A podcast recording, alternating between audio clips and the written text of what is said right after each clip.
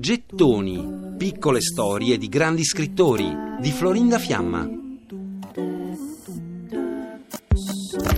Tutta la letteratura americana proviene da un libro di Mark Twain che si chiama Huckleberry Finn. Scrive Hemingway in Verdi Colline d'Africa. Per Faulkner, Twain è il padre della letteratura americana. Un mito della letteratura non solo per ragazzi, un conferenziere di fama mondiale, un umorista raffinato, ma anche un uomo stravagante e molto legato alla sua famiglia. Mark Twain amò devotamente per 34 anni sua moglie Olivia, fino alla morte di lei che lo lasciò disperato. Fu un padre tenerissimo che insegnava ai figli e alle figlie il canto, mettendo in scena con loro piccoli spettacoli di teatro. Amò follemente anche i gatti, la famiglia Clemens Twain ne ebbe 19, con nomi curiosi come Bambina, Pestilenza e Satana. Una volta Twain disse: Se si potesse incrociare l'uomo col gatto, si migliorerebbe l'uomo, ma si peggiorerebbe il gatto.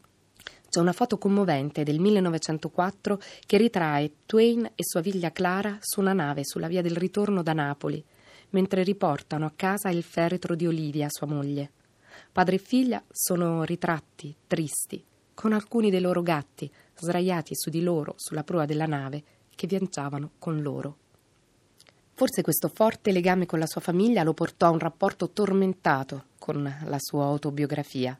Fu un corpo a corpo durato quasi 40 anni. Dal 1870 provava a mettere nero su bianco la storia della sua vita ma il proposito naufragava di continuo, anche se le sue figlie, Susie e Clara, tenevano dei diari in cui di fatto raccontavano la biografia del loro padre. Fu un tarlo per lui quello dell'autobiografia, che lo portò ad accumulare una quarantina di false partenze e una montagna di carte, frammenti, appunti, scalette, capitoli sempre cestinati. Finché, all'alba del gennaio 1906, Twain cominciò tutti i giorni a dettare a una stenografa quella che finirà per approvare come la sua definitiva autobiografia. Dopo 250 dettature e oltre mezzo milione di parole, l'opera era compiuta, ma a una condizione. La pubblicazione sarebbe avvenuta solo cent'anni dopo la sua morte. Scrivere un libro destinato alla pubblicazione un secolo dopo consente una libertà senza pari, diceva Mark Twain. Solo così Puoi parlare apertamente di chiunque, senza timore di ferire i suoi sentimenti né quelli dei figli o dei nipoti. Mark Twain era nato nel 1835, l'anno in cui era passata la cometa di Halley. Nel 1909 scrisse Sono nato con la cometa di Halley. La cometa tornerà l'anno prossimo e io andrò via con lei. Ecco questi due tipi strambi.